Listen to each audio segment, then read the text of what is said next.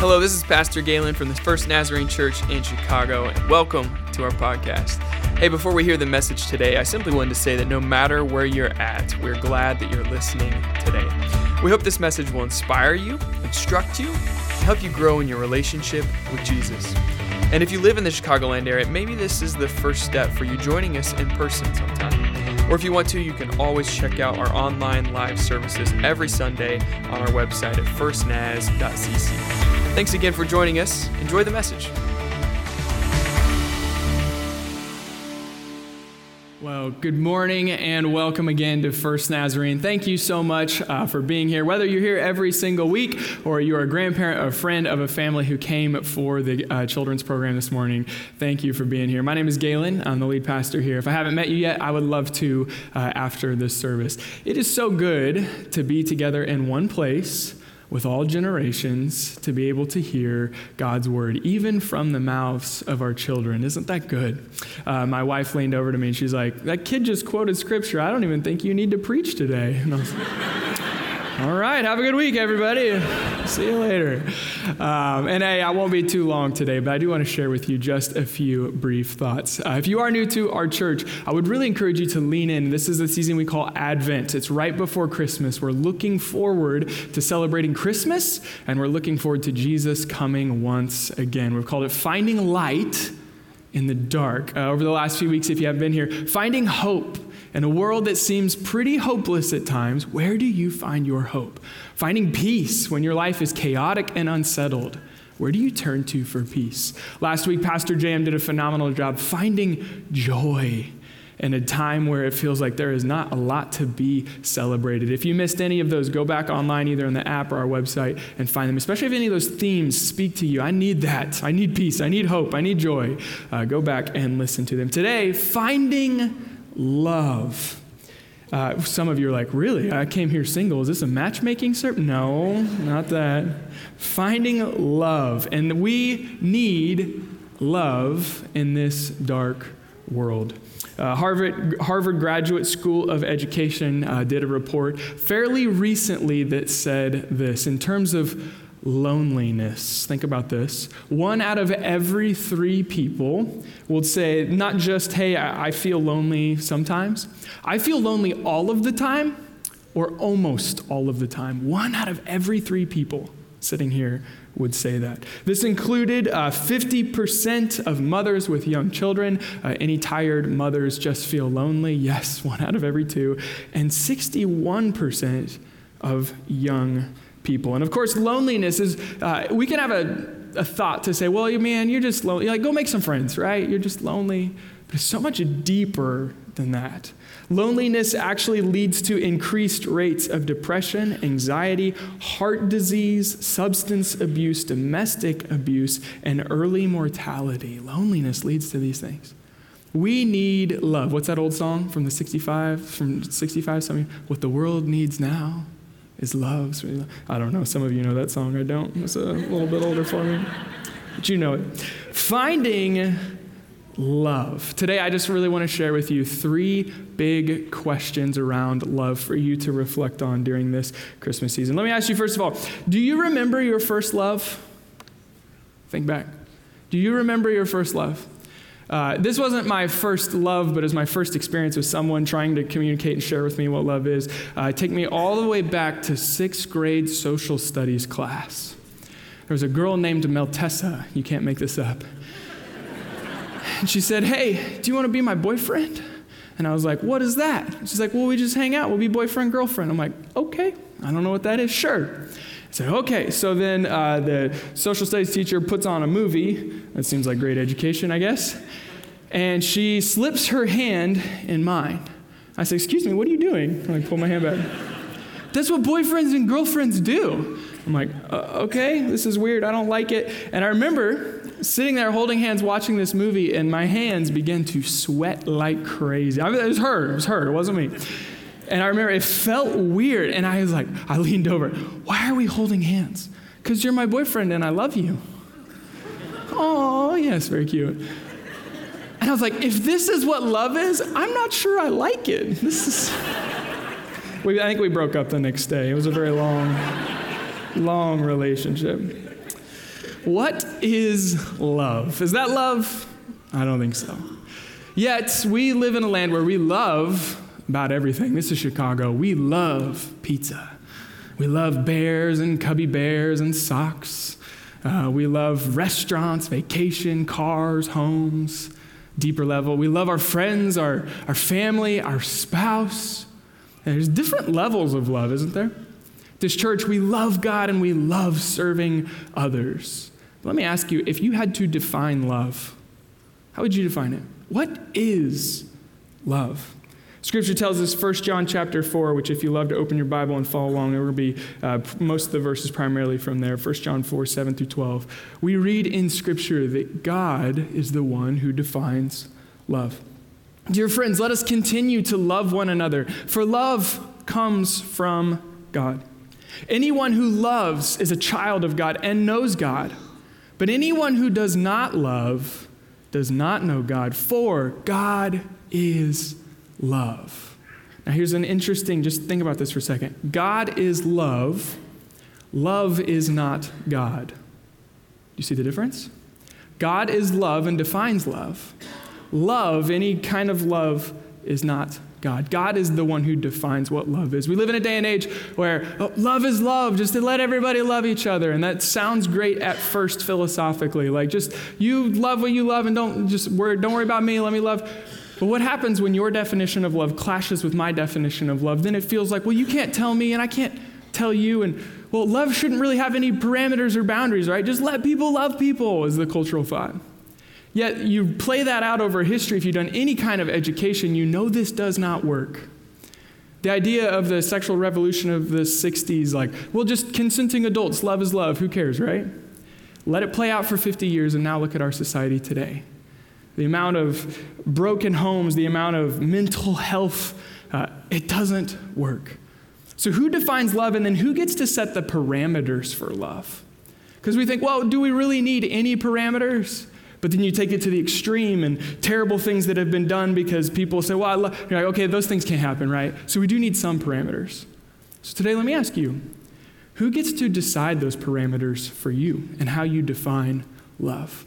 Parameters at the end of the day help love thrive. That's why God gives us the way that He defines love. We're not going to get into all of it today. I mean, if God is love and it's who He is and it comes from Him, it's the reason He's created the whole world. That's like enough sermons for the entire year. We can't get into all of it. But God sets parameters around love for healthy human flourishing. Some of you, if you're anything like me, when you're a high schooler, you're like, well, I'm in love. And so you take it to the extreme, right? And there's no parameters set. But then you, you take that on one side, and on the other side, con- contrast it with a healthy marriage between two people committed to one another for life. Do you recognize that that marriage brings safety and security? So you're not as insecure, wondering, well, no, it brings parameters that bring about life. God is the one who defines love. And in Scripture, we get the clearest picture of God's love. It says, This is what real love is. God showed how much He loved us by sending His one and only Son into the world, Christmas, so that we might have eternal life through Him. This is real love. Not that we have loved God, but God has loved us and sent His Son as a sacrifice to take away our sins. Really fast. God has created the entire creation because of his love. He wants to share who he is with all of creation. He says, Come and enter into this relationship with me, yet our sin has separated us from him. And God can't let this be, so instead, he himself comes in his son Jesus to come and to be born and to live a perfect life, to die the death that we deserve because of our sin, but in his resurrection to offer us new life, to say, You can be forgiven. You don't have to carry the weight of the shame of the things that you have done. You can be forgiven and set free, made clean, as pure as white snow, Scripture says. And in relationship, loving relationship with God and with those around you, experiencing the way that life is supposed to be lived. This is God's love. Or maybe more familiar, for God so loved, again, his motivation behind all that he has done is not narcissistic, egocentric, like, oh, look at me. No, he wants to share his love. For God so loved the world that he gave his one and only Son, that whoever believes in him shall not perish but have eternal life. For God did not send his Son into the world to condemn the world, but to save the world through him. Whoever believes in him is not condemned, but whoever does not believe in him stands condemned already, because they have not believed in the name of God's one and only Son. Some people struggle with this last part. I want You should hear this. How, here's a question we get, I get asked quite a bit. Well, if God is love, this is an interesting cultural thought today. If God is love, how could he send people to hell? Right? Some of you have struggled with that. Here's what C.S. Lewis would say, and I, I love this thought. I don't believe God sends anybody anywhere. Think of it this way in a relationship, there must be free will for love to exist. If there's no free will and you're, that's not love, there must be free will for love to exist. And so God gives us free will to choose. Will we love Him? Will we love others? Will we not? And He gives you the choice. You can love Him or you can turn your back. You can do whatever you want to do. At the end of the day, God will give you exactly what you want.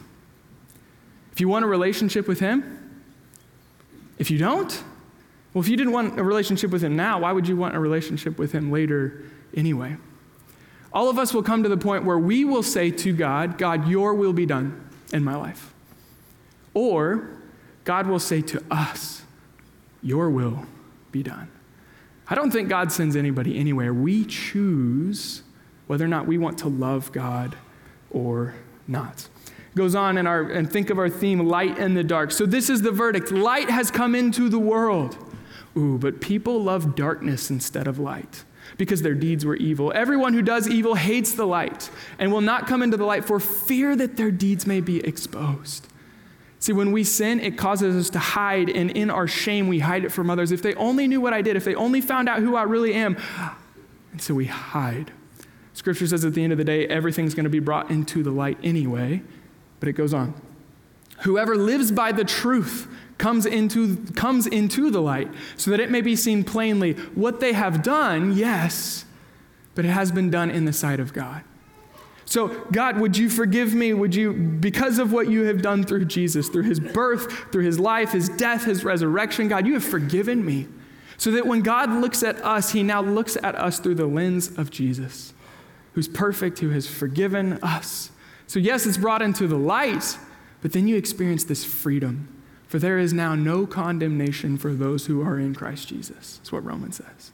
So, we are not uh, dead in our sin, dead in our shame, when we have been made alive because of the love of Jesus. We love the light. Second thing I would say today is that love is selfless service. This is one aspect of love. It is overly simplistic. Love is so much more than this, but if I had to boil it down to one sentence, love is selfless service. For God so loved the world that he gave selfless service. John 15, Jesus says, This is my commandment love each other in the same way I have loved you. There's no greater love than to lay down one's life for one's friends. This is interesting. Love each other. Hey, go love each other. Okay. Yeah, like I'm thinking of my spouse, like I kind of like them, I love them, I kind of like them too. That's important. Like love one another. Okay, I could I could love them. But how? Jesus says, "In the same way that I have loved you." Well, how has Jesus loved us? He left everything he had. He laid out all status, power, authority to the side, as Philippians 2 says. He laid down his life. He gave up everything for people that may not even love him in return. When God says, love one another, love one another in this way.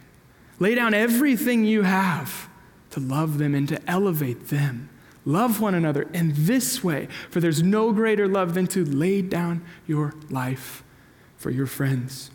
Often in this world, we live in such a way that it's what can I get, right? It's about me. Am I being loved? Can I get more love? Yet the shape of God's love is selfless service. It's not self gratifying, it's self sacrificing. The more you try to get, eventually you'll have to admit your soul is unsatisfied and our culture has lied. For the way to find life is to follow Jesus' way. Lay down your life for others and give it away. For Christmas is found in the way that we live It's not about what we get, instead, it's about what we give. The more you try to love, get attention, or earn love, the more desperate, restless, and empty you'll feel. But God's grace says, no, no, no, you are loved already. It's not about what you can do, about your works, or you're a good person, or you can earn it. No, you are saved by grace through faith in the Son of God. Jesus, I believe who you are. I believe that you love me. I believe that you've died to forgive me my sins. I believe you're making me new. You are already loved. It's by receiving this gift. And the Spirit comes and lives inside of us and then helps us to live, not just, woohoo, I've received it, I'm great, but now to give God's love away through us to others. And here's what you'll find if you do this it's paradox, I understand. The more you give things away freely, lovingly, generously, you will experience more fulfillment, more joy, more satisfaction, contentment, peace, and love. You get love by giving it away to others, for it is far better to give than to receive. Third thought for you today love works. On two levels, love works. Number one, as a society, if we would all just love one another, know that sounds simplistic, if we would all live in this way where we're laying down our life for one another, everyone would have what they need. And it's not because, like, look at me and how self autonomous I am and how I provided for myself and how I made it and I'm successful. No, it's I've let others into my life who care about me, and in return, I care about them. Philippians says, Don't look out to your own interest, but to the interest of others. And so, if we all did this, this would be the way that God has designed the world. And I understand in Advent, uh, we're actually looking at how things are not really right in the world. We recognize how this is lost and missing. But love works if we all were to live in this way. But also, there's a second piece that is more personal for us love one another. Dear friends, since God has loved us this much, to lay down his life, to give us life, we surely ought to love each other. No one has ever seen God, but if we love each other, God lives in us, and his love is brought about to full expression within us. Last thing today, I want you to think about love in two categories loving God. Do you love God? And others. Do you love others? Jesus, obviously, he wraps up all the law, all the Old Testament, everything we're supposed to do wrapped up in these two things. You must love the Lord your God with all of your heart and your soul and your mind. This is the first and greatest commandment, and the second is equally as important. Love your neighbor as yourself. So think in two categories loving God. Do I love God? Others. How well do I love others? You know, we have an interesting phrase uh, in our culture. Uh, some of you, when you describe your story, you're sitting next to your spouse maybe today. yes, we first fell in love when we were 19, right? We have this phrase, we fell in love. We fell. Can I challenge this for a second? When have you ever fallen and that was a good thing? think about it for a second. Oh, well, and you think maybe you'll get together at Christmas and you'll have like the young person in your life who's trying to find love, you know. Uh, she, you know, she fell in love with the trainer at the gym, but it didn't work out. She fell in love with the astronaut, but he all, all he wanted was space. She fell in love with the barber, but eh, he cut it short. The gamer played her, the soccer player wasn't a keeper, and the banker showed no interest. Very sad. Those are for you for later. You're welcome. I hope she falls in love someday. Falling in love. You know, it's interesting. I was walking down the stairs and uh, I tripped and I fell, and it was great? No, of course not. I fell and landed on my arm, and it was the best decision of my life. We don't fall in love. I would actually say love works. Now, you may not define it as work because I get it. The, the notion of that, it was whimsical, it was easy. You just woke up one day and you're infatuated with somebody else, right? Like it happened, it was so quick, it was wonderful, I fell in love. But I would challenge you to think back. It was intentional. You went on dates, which means you cleared your calendar. You spent money on this person which means you invested in it. Well, maybe some of you. You invested in them. You went out of your way to intentionally do things to love them. Love works. It didn't feel like work because you enjoyed it so much, but it was work. Now, if this is true, I think the opposite is true. I don't think you just fall out of love. What if falling out of love was simply the end of a long process of unconsciously losing your intentionality? If you want to love, we do so intentionally. Working with selfless intentionality brings about love. The lack of selfless intentionality is where love begins to disappear. If your love stopped working, why?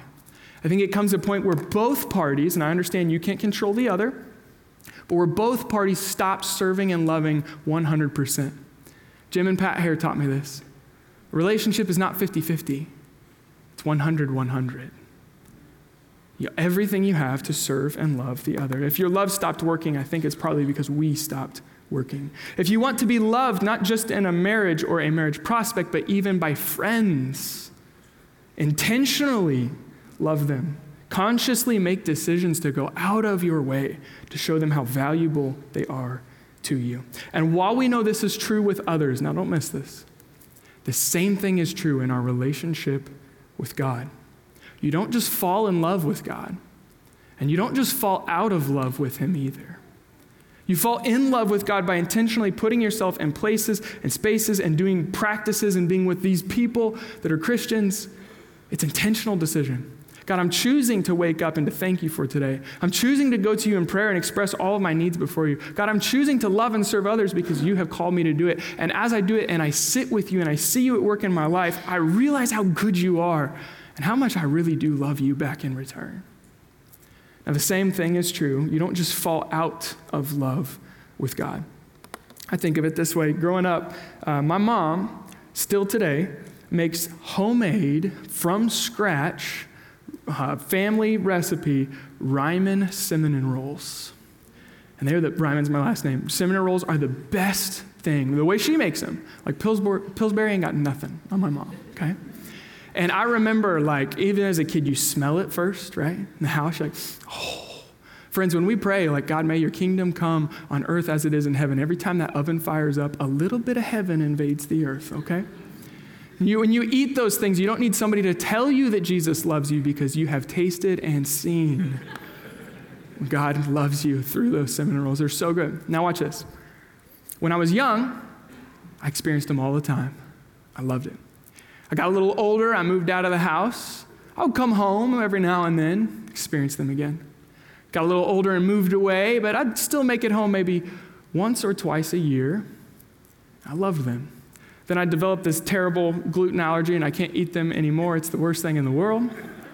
But I still have the memory of them, so I could still say I love them. But there are very different meanings when I say love along that road. Some of you grew up in church. You experienced God from a young age. You experienced His love, and you knew it was good, you knew it was right. But maybe you got a little bit older, changed your practices, your habits, the people you were around. Maybe you experienced it from time to time, maybe once or twice a year. And maybe you have this memory. Well, if I asked you today, do you love God? You would say yes. But maybe it's more of a memory than the love of God in your heart today, which is changing everything about your life. There's overcoming you with joy and love and peace and hope as you trust in Him. There's overflowing out of your life for those around you. Changing how you see people in life's not about what me and my career or my family or what I can accumulate or accomplish. It's instead about how I can serve and give it away and love others and raise them up and see and experience and receive love as you give it away. Friend, today, if I ask you, do you love God? I'm assuming all of you would say yes. But are you experiencing His love today that is changing you? Can I tell you that you can? This week, can you love intentionally? Make intentional decisions to choose to love God. Make intentional decisions to love those around you. Would you bow your heads, close your eyes, pray with me. Jesus says, We wait for the ultimate fulfillment of love when you come again we recognize that this world needs love. God, if we're honest, we need love. For the person who's here today, and you know that maybe you're not living in a relationship with God, maybe you have never asked Jesus to forgive you of your sin, to wipe away your sin and your shame, and to make you new. Today, He has been pursuing you, and He wants this relationship with you. If that's you today, just in your own mind, can you say, Jesus, forgive me? Give me new life. Let me experience your love. And the love and peace of Jesus will go over you. And friend, today, know that you are forgiven of your sin, and God is making you new as you follow and trust in Him. God, my heart is heavy today for maybe the one who is here, who feels like they are loving at 100%, whether it be a friend or a spouse, and they feel like they are not receiving 100% back. God, my heart is heavy for them. Would you encourage them today that you know exactly what that feels like? That you gave up all, even for people that may not return it. God, would you give them all of the strength and grace and endurance and patience that they need today to continue to do your good work, to love others well? God, for all of us in this Christmas season, help us to share your love. We know your love is the light of the world. So help us to share it with those around us, particularly in the next few days as we approach Christmas. Let us be a people who go out of our way to consciously, intentionally love you and love others. God, fill us to overflowing with your love today. We love you, Jesus. We pray this in your name. Amen. Hey, thanks again for joining us for the First Naz podcast. If you're interested in what your next step in growing your relationship with God might look like, I'd encourage you to visit us at firstnaz.cc slash engage, or you can download our app from the App Store, First Nazarene Church. And there you can let us know if you've made a decision for Jesus, or you can also find practical resources to help you grow closer to Jesus. I'd also invite you to subscribe to the podcast if you're not already to make sure that you've always got the latest content. And if you want to, feel free to share this on your social accounts. You never know who else might need to hear today's message as well. Well, thanks again for joining us. Have a great day.